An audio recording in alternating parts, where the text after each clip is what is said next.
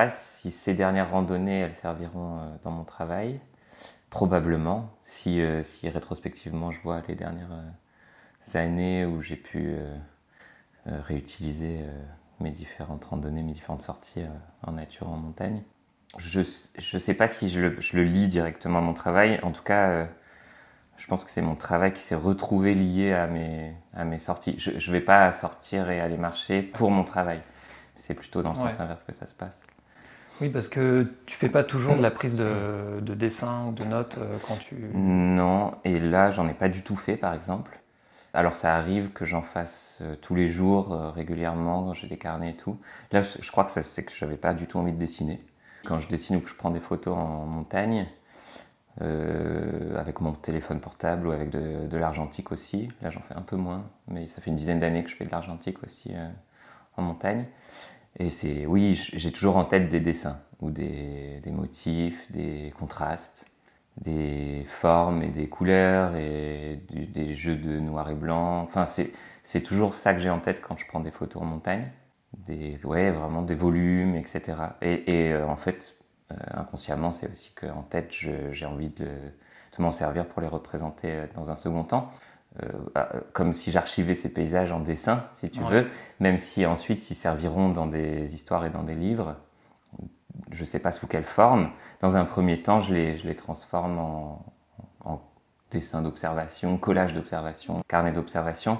Mais après, j'ai l'impression que c'est vrai, dans, dans, les livres que je peux réaliser, il y a cette dimension de lieu et de paysage qui est assez développée. Je pense que c'est lié à ces, ah, et, ce qui déclenche euh, l'envie d'une photo ou l'envie d'un dessin, ça va être euh, l'attention aux ombres des nuages, au volume, à la multiplication des plans, la perspective. Oui, et, euh, à la lumière beaucoup, aux couleurs qui changent, à des formes et à des couleurs en fait que, que tu trouves que qu'à ces endroits-là.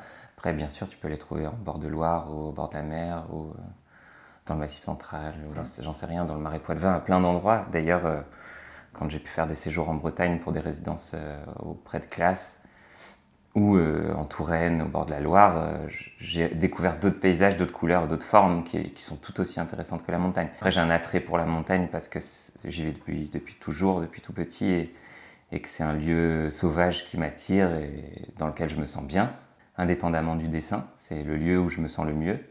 Mais, mais les formes et les couleurs, elles se retrouvent partout où on va. Et dans les montagnes, ce qui, ce qui m'intéresse, c'est qu'on va trouver des. Je sais pas, il y a un moment en juin, euh, tu vas avoir les champs de rhododendron euh, tout roses. Et donc la montagne est rose. Après, tu vas avoir euh, voilà, plus à l'automne les bruyères qui vont être soit blanches, soit violettes. Et enfin, c'est vrai que là, je te parle des couleurs des fleurs. Mais la roche aussi, elle évolue, elle change.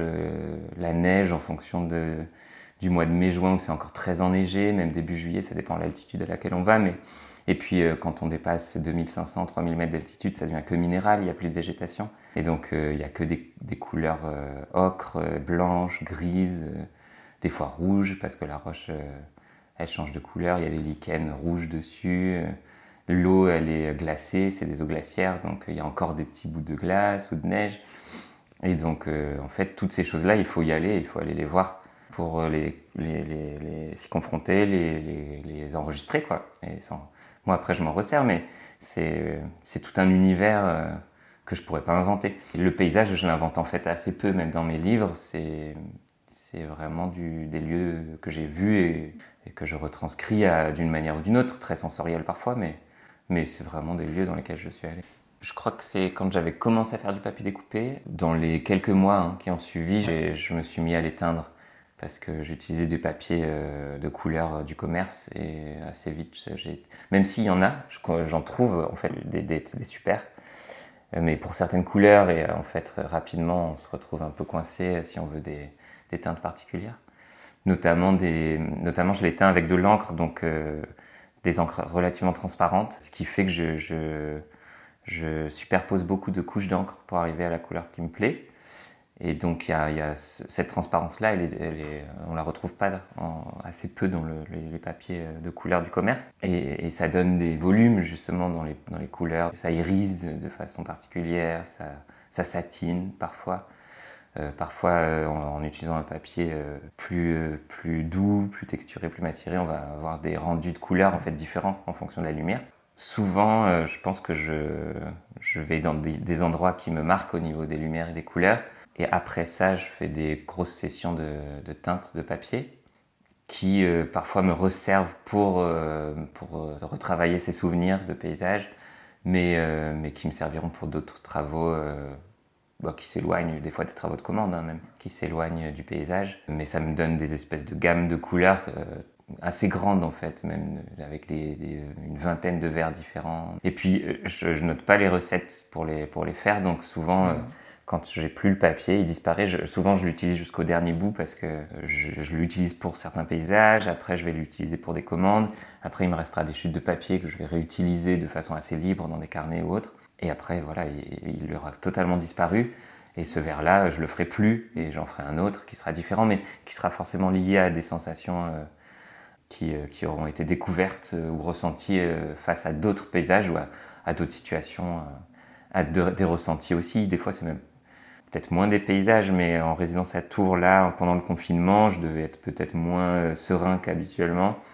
Et mes, mes, couleurs s'en sont probablement ressenties. Donc euh, voilà, les choses, elles, elles se transforment un peu continuellement, j'ai l'impression. Et tu as déjà eu la sensation de perdre une couleur, du coup, si elle disparaît complètement, tu, tu n'as plus, euh, plus aucune, aucune trace, aucune chute de papier utilisable? Donc tu as perdu ce verre-là. Et... J'essaye souvent de garder, comme on fait des nuanciers, de garder un, un morceau en, mémoire, quoi, que, je colle dans des carnets.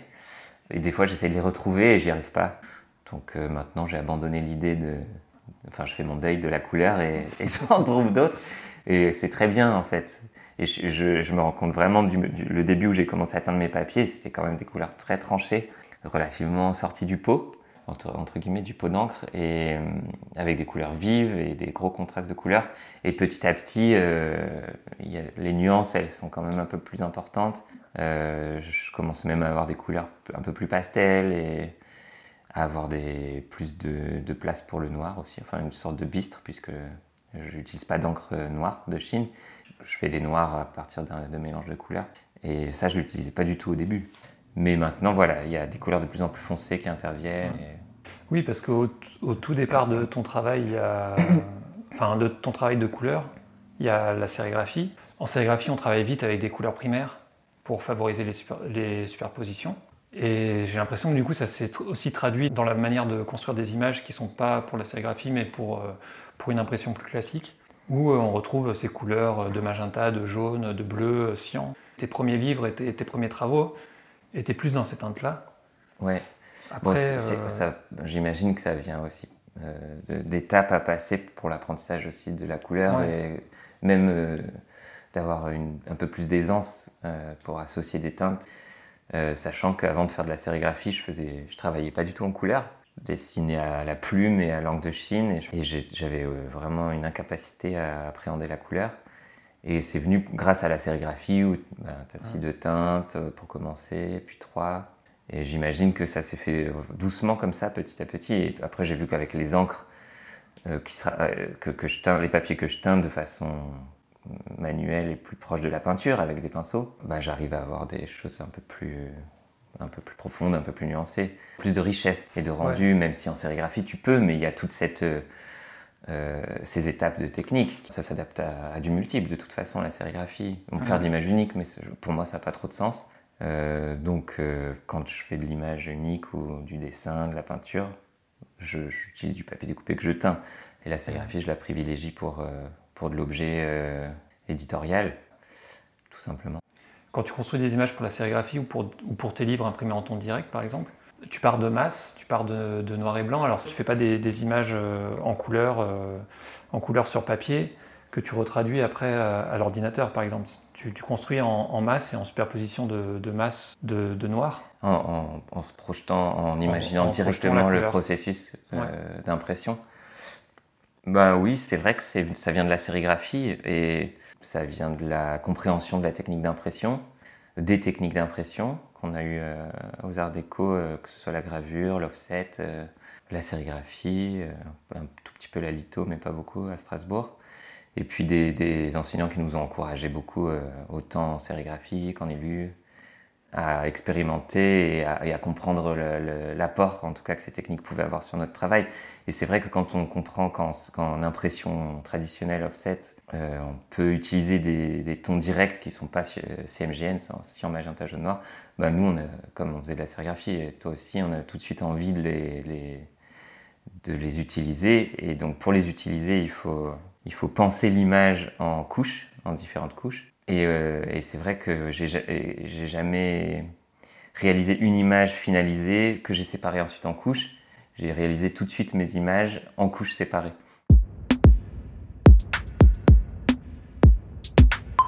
J'avais pendant quelques années euh, laissé de côté le dessin euh, un peu plus traditionnel, entre guillemets, à la ligne, en noir et blanc parce que j'étais un peu coincé là-dedans et j'avais envie de trouver des solutions pour travailler la couleur. Et pour moi, elle est venue en, abandonnant euh, pendant un temps complètement le dessin. J'avais l'impression que c'était la solution et que j'avais trouvé la façon de, faire, ce qui m'a beaucoup aidé pendant un moment et après ça se rééquilibre, j'imagine. Mais c'était en Allemagne, à Leipzig. J'avais fait un Erasmus et en fait, j'ai découvert aussi dans cette école, la HGB, la, Hochschule für Grafik und Burgkunst, de Leipzig, des, classes et des cours d'estampes, de, de gravure, d'art imprimé, si tu veux. Ce qui fait que là, les étudiants, c'était des, étudiants qui présentaient des travaux imprimés, quels qu'ils soient, qui n'étaient pas du livre d'ailleurs, c'était plutôt de l'image imprimée en tant que telle. Et euh, ce qu'on n'avait pas à Strasbourg. Et ça a été une bonne claque de découvrir tout ça, de voir des étudiants qui se posaient beaucoup de questions justement de, de contraste, de, de masse, euh, et ça m'a donné envie en fait. Et je crois que c'est à partir de ce moment-là que je me suis lancé dans, un travail plutôt lié à la, aux masses plutôt qu'au dessin. Et, euh, et, en effet, ce qui fait que j'ai commencé à créer mes images en, en, faisant des crayonnés comme un peu tout le monde et ensuite en superposant des calques euh, dans, lesquels je découpais ce qu'on appelle en utilisant du papier inactinique, du film inactinique qui est un film qu'on a découvert en sérigraphie et qui était utilisé avant le numérique en quelque sorte. Maintenant, on peut continuer à l'utiliser de façon un peu artisanale, mais qui, euh, est un film euh, avec une pellicule rouge inactinique. C'est la même matière que, les ampoules des labos a, ça existe en peinture, en encre, et euh, ça a la particularité de laisser passer la lumière, mais pas les UV.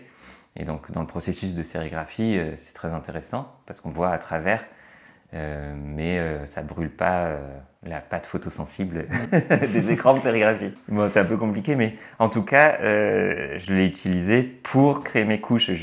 un film, on peut découper au scalpel dedans et retirer la matière inactinique qui nous intéresse pas et garder celle qui nous intéresse et mentalement faire le travail de transformer cette matière en couleur. Donc il y, a quelque chose de très, de très cérébral puisqu'il faut imaginer les couleurs qui vont apparaître en amont, alors que c'est que du rouge et du noir, euh, parce qu'on peut utiliser cette matière, mais on peut utiliser du papier noir, qu'on peut utiliser euh, de l'encre de Chine assez opaque, on peut, tout ce qui va être opaque peut être utilisé. Oui, et, cette technique, tu l'utilisais pour des livres entiers, quoi, des livres de, de, 100 pages, même plus, euh, ben, de nuit. Notamment, ouais, les deux gros volumes qu'on a fait avec Jean-Baptiste Labrune chez Magnani, le, le Veilleur de nuit et les Contes de Petit Duc. Pour chaque image, il y a quatre couches qui sont réalisées avec euh, des couleurs qui ont été choisies en amont, des tons directs, on en a fait sélectionner quatre. Par contre, elles sont pas toutes en papier actinique, des fois euh, il y a de l'encre. Euh, sachant qu'en scannant ces couches, on peut quand même avoir une prévisualisation, un aperçu. Mais tu laisses, tu laisses des accidents ou alors tu essaies de corriger au maximum après sur ordinateur? J'ai quasiment pas besoin de corriger. Ça peut m'arriver si je trouve que les contrastes ils, fonctionnent pas ou que ça marche pas, mais en général l'ordi c'est juste pour nettoyer les images, préparer les fichiers et puis ensuite. Euh, de toute façon, euh, je me rends compte maintenant après quelques livres en, temps direct que tant qu'on n'a pas l'impression euh, et les pantones qui sont imprimés sur le papier, c'est compliqué. La, la, luminosité de l'écran, elle est assez mensongère il y a des fois des couleurs qui vont disparaître, qui apparaissent pas. Tu vois des super belles transparences sur l'écran. Et en fait, d'ailleurs, le veilleur de nuit, euh, on était allé faire une planche test chez l'imprimeur et j'ai remodifié pour le coup tous les fichiers euh, qui étaient dans des couleurs sombres, dans des tons de nuit, euh, toute la partie centrale, parce qu'il y avait des superpositions qui disparaissaient et qu'on voyait pas du tout. Donc j'ai rajouté là, à cet endroit-là, je sais plus magenta ou jaune en tout cas pour, pour densifier pour qu'on puisse voir apparaître correctement les images. Je continue à utiliser ces autres techniques de, dessin à la ligne, mais c'est vrai plus dans des carnets, plus pour de la recherche ou du dessin d'observation, parce que ça me plaît. Enfin, j'aime bien le geste, j'aime bien la, vivacité, le, dynamisme d'une ligne, du dessin à la ligne. J'ai un dessin à la ligne assez, euh, rapide et, limite brouillon parfois, quoi et j'aime bien l'utiliser. Après, c'est vrai que dans mon travail d'illustration, de, si on peut vraiment l'appeler comme ça, qui est peut-être moins un travail de dessin, je m'éloigne, j'ai l'impression de m'en éloigner encore davantage parce que je prends beaucoup de plaisir encore et, à découvrir euh, beaucoup de possibilités avec euh, les masses et le papier découpé. Et j'ai pas l'impression d'en avoir fait le tour du tout. Ce que je me rends compte, c'est que c'est que pour le moment, c'est la technique où je me sens le plus libre dans la construction et la fabrication des images et limite même, euh, c'est une, des techniques dans lesquelles j'ai pas besoin de, de préconstruire euh, des images. C'est hyper agréable. Donc je prends beaucoup de plaisir à, réaliser les images avec, cette technique de papier découpé, euh, en utilisant beaucoup la matière qui est autour de moi, puisque j'ai accumulé énormément de, chutes de papier que je trie par couleur, par taille. Et en fait, je pioche dedans et, et elle, m'inspire, ou en tout cas, c'est, la matière et les formes qui m'emmènent dans les images plutôt que l'inverse, ce que je fais, ce qui n'est pas le cas pour moi en dessin. En dessin, j'ai besoin d'un support visuel pour être libre, enfin pour euh, vraiment euh, retrouver euh, cette sensation de, tu sais, de plénitude de dessin où tu es devant quelque chose et tu, laisses aller ta main et, ton regard et tout. Et en illustration, quand je me mets à faire de la ligne, en fait, je me, je contrains beaucoup parce que probablement qu'il faudrait que je revienne un peu plus au dessin à la ligne pour retrouver cette liberté dans l'invention. Parce que c'est dans le travail d'invention que, je me sens un peu fermé dans la ligne, euh, ce qui n'est pas le cas pour le moment, voilà, dans le papier.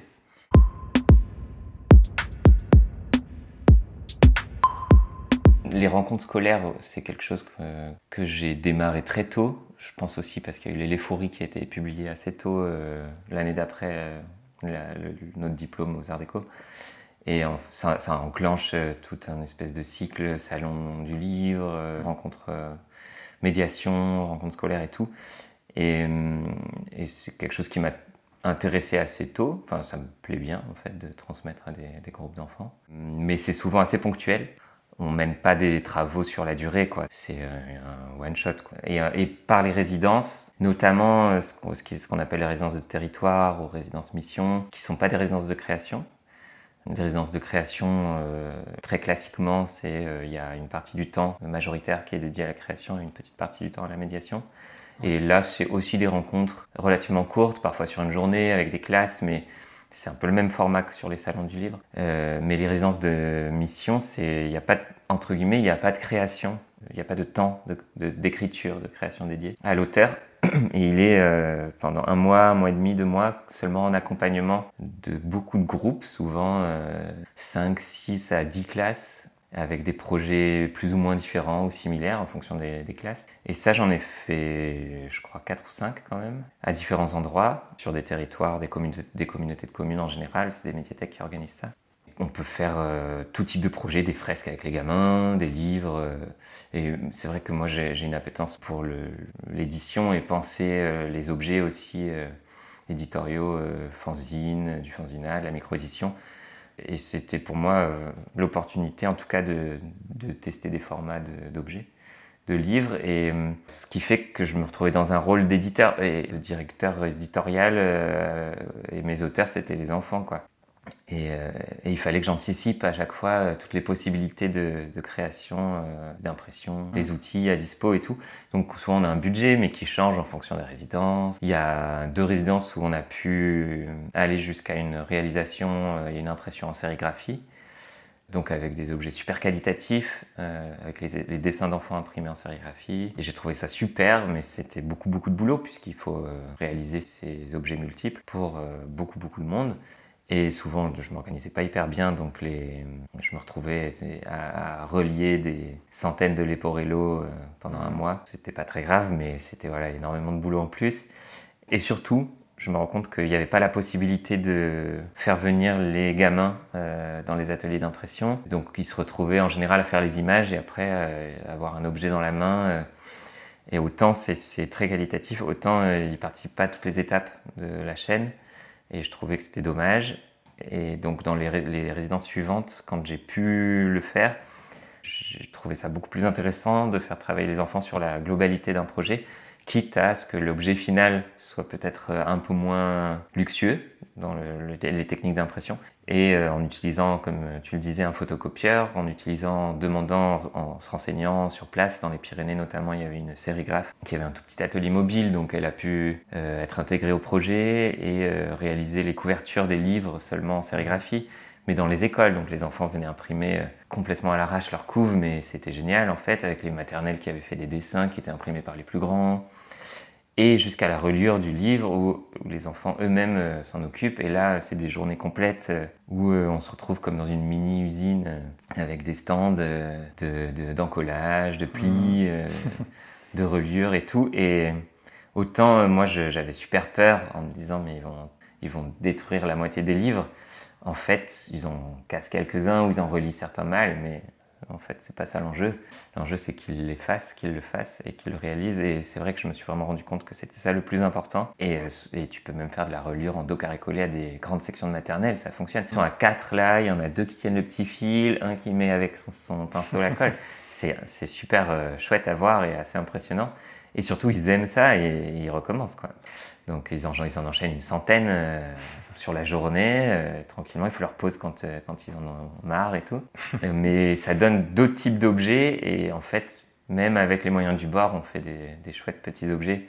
Tes, tes 4 ou 5 résidences scolaires, à, la à, la fin, tu as eu à chaque fois des, des, des objets complètement différents. Ouais. Des, livres à spirale en sérigraphie, des, des livres photocopiés, photocopiés en trame, en noir et blanc. En noir et blanc et j'ai l'impression que, que, ton travail, par exemple pour Farandole ou de tram euh, en noir et blanc, il vient après ces résidences-là où tu as accès à des, matériaux plus modestes, à des éléments que tu n'utilisais pas avant. Et ouais, ça après, tu les as, tu les as utilisés après dans, dans tes livres. Ouais, je pensais pas, mais en fait, les, comme tu dis, ces, ces différentes possibilités. Je me les permettais même pas forcément euh, dans mon propre boulot. Euh, mais le fait de, le, de, le, de le, les expérimenter avec les enfants tous ensemble et de voir en fait les, potentialités, euh, je, me les suis réappropriés par la suite, sachant que comme j'avais pensé des objets avec ces classes-là pour ces résidences. Mine de rien, c'est des, des, objets euh, qui étaient pensés dans un souci économique aussi, que j'avais envie de me réapproprier tout bêtement. Il y a aussi un petit fanzine que j'avais fait avec Jean-Baptiste qui s'appelle Bululu, euh, qu'on a édité chez Pan, sérigraphie à 180 exemplaires. Et ça, c'est venu à la suite d'un workshop avec les étudiants de Strasbourg. Ma consigne, en tout cas, et, mon objet pensé pour eux, il était fait dans un souci économique où le livre, il, il tient entièrement recto verso sur une feuille d'impression 70-100 qui vient des Tollenhefte, la petite collection de livres allemandes que dirigeait Armin Appmeyer, qui est décédé depuis et que j'avais découvert à Leipzig. D'ailleurs, il était venu dans la classe nous donner euh, un travail, c'était une sorte de workshop. Et, lui, toute cette collection, c'est des petits objets qui font 32 pages et euh, qui permettent de, de faire tenir l'ensemble du livre sur euh, une feuille. Donc, c'est des objets modestes, piqûre à cheval, économiques, mais où la, qualité est, poussée au maximum sur l'impression. Donc il y a du, des fois des 8 tons directs, ça donne des objets incroyables et légers. Et, j'avoue que j'aime bien ce. D'ailleurs, j'ai une grande partie de mes, livres qui sont des objets souples, assez fins, assez légers, et, on, essaye à chaque fois de, d'être le, plus qualitatif sur l'impression. Hein. Des fois, on se foire, mais c'est ce qui me plaît beaucoup. J'ai un peu peur des gros objets euh, lourds, euh, même si euh, ça s'entend pour certains récits et pour certains livres. Oui, ça t'est quand même arrivé d'en faire. Enfin, les, livres que tu as fait avec Jean-Baptiste chez Magnani sont des, des, gros, gros projets quand même. Ouais, c'est des projets longs et, et c'est vrai que peut-être que c'est chouette, ça mérite de, de bah, il mérite euh, tout le temps qu'on y a passé. Euh, euh, ça s'entend d'en faire un, livre où on développe le cartonné, la jaquette, pourquoi pas, pourquoi pas un gaufrage. En tout cas, d'aller un peu plus loin sur l'objet luxueux. Mais c'est vrai que les, les, les, autres livres qui. On reste entre, entre, du 16 et du 32 pages parce que c'est des formats d'expérimentation qui me, qui me plaisent 16, 24, 32.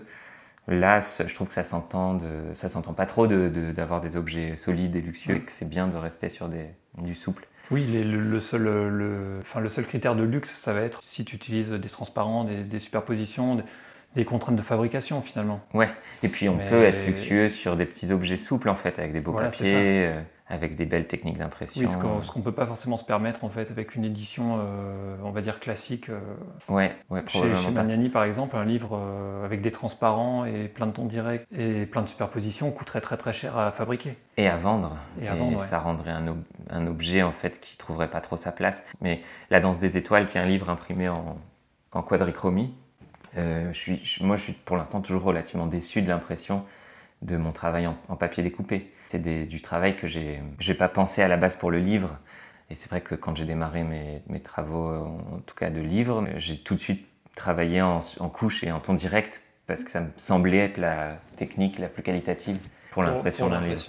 Après, euh, bien sûr qu'une quadrichromie, on peut la, bien l'imprimer, mais euh, pour l'instant, j'ai du mal à traduire mes papiers découpés. Après, Julien euh, Magnani a très bien, je trouve qu'il a vachement bien réussi le dernier recueil de collage Là, on s'est permis de changer un pantone et je trouve qu'il a, il a fait un travail de, de photogravure qui est vraiment très réussi.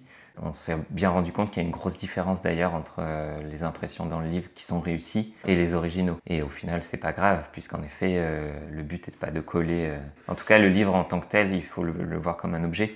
Euh, qui, est, qui est à différencier de, l'original. Donc euh, non, on, progresse là-dessus aussi, j'ai l'impression. Hein. Mais pour, pour en revenir à ces résidences qui, qui permettent ensuite de se, de se réapproprier ces projets, d'en faire des, objets de création, des livres personnels et tout. Euh, si je repense à Bululu, donc issu d'un workshop pour des étudiants, le format que je leur ai donné, en fait, je l'aimais beaucoup. Donc moi-même, je m'en suis saisi pour faire ce petit livre Bululu sur un texte de Jean-Baptiste. Et ça a été euh, un moyen dans ce livre d'expérimenter euh, de la typo manuscrite, euh, des, des, jeux de trame, qui, est à l'origine aussi de la, des contes de Petit Duc, édité chez Magnani ensuite. S'il n'y avait pas eu cette étape, le livre aurait été différent et, ça a permis de, le développer et de gagner en liberté, je trouve en tout cas. Et euh, Farandole, euh, le dernier, là, en jeu de trame découpée, même il y a des photos tramées, euh, et avec juste de couleurs, donc je ne sais pas encore où ça mènera. Ce projet, il est un peu particulier. C'est un livre que tu as conçu, mais qui est un témoignage d'une pièce de théâtre Oui, c'est bah, une retranscription assez libre d'une création, théâtre-danse de mmh. Marin à Saint-Denis, au, théâtre Gérard Philippe.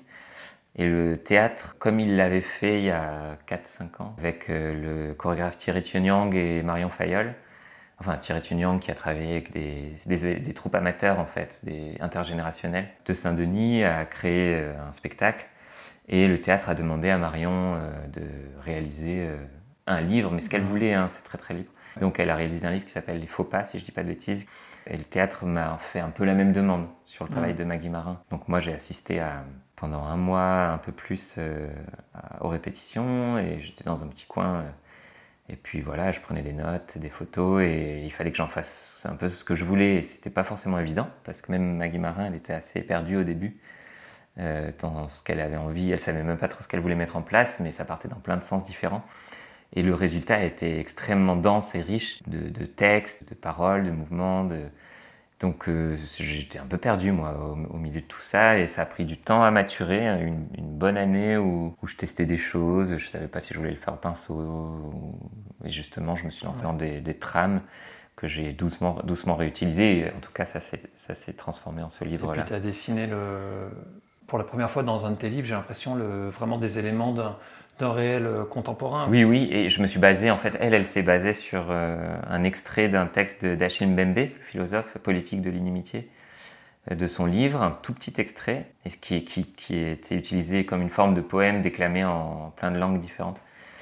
Et, c'était très fort. Donc moi, je me suis aussi réapproprié ce poème qui sert de fil conducteur et narratif de, de, mon livre. Et ensuite, par contre, j'ai repris une forme de liberté personnelle, en tout cas, et surtout au niveau des lieux que, que j'évoque dans mon livre par rapport à, ce même texte, qui finalement est un texte qui parle à tout le monde, mais de façon différente.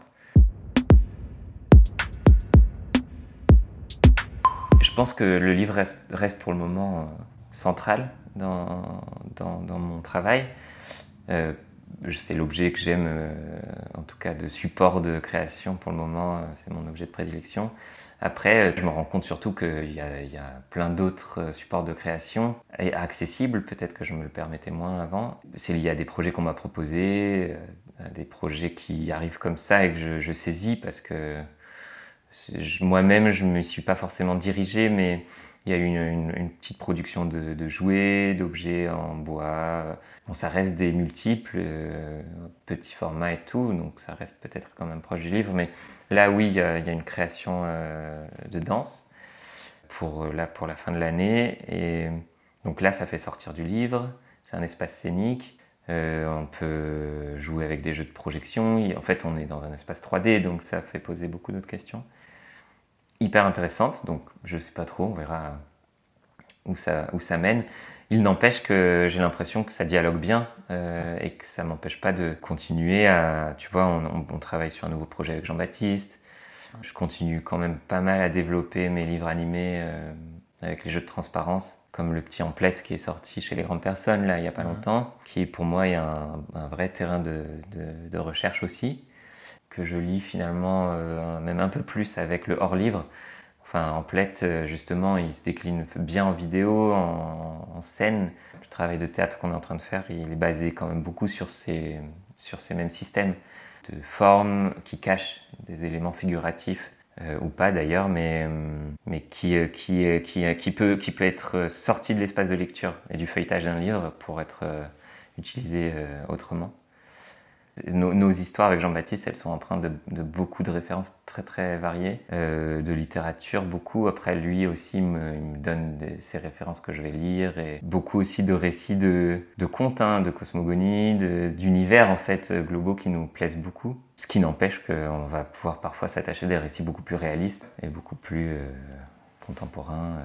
Ouais, et puis pour faire euh, une boucle un peu artificielle, mais parfois tu pars, euh, tu pars en montagne avec lui. par exemple, vous, avez fait la brèche de Roland ensemble. Ouais. Est-ce que des lieux. Euh, ça peut ressortir dans un livre. Est-ce que ça peut ressortir? Et surtout, est-ce que, bon, à la fois on a parlé des, de la manière plastique de, de la montagne et des, des paysages, mais mais est-ce que quand tu vas à la Brèche de Roland ou dans les Pyrénées, enfin, ou des territoires qui sont euh, empreints de, légendes, de contes, euh, d'histoires euh, orales, enfin plein, plein de choses, est-ce que oui, voilà, ça, ça aussi, ça va, ça va transpirer dans, dans des livres futurs ou dans des projets futurs?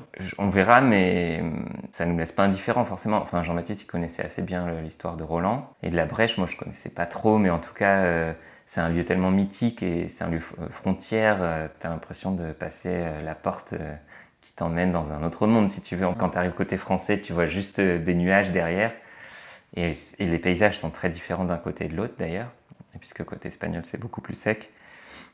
Si je, prends, si je fais un parallèle avec euh, la Haute-Maurienne euh, en Vanoise, il y a cette légende de Hannibal qui serait passé par là avec ses éléphants. Euh, au lac du Mont Cenis là pour euh, aller attaquer Rome en faisant tout le tour de la Méditerranée. Et forcément euh, c'est empreint de, mémoire et de légende alors qu'on sait même pas vraiment s'il est passé par là. Mais tu te dis que là il y a des éléphants qui sont passés sur le col de la montagne si tu veux. Donc ça c'est super cool. Et il y en a plein d'endroits des, légendes comme ça ou en tout cas des récits et ils sont, ils sont forts quand ils sont liés à une géographie moi je trouve.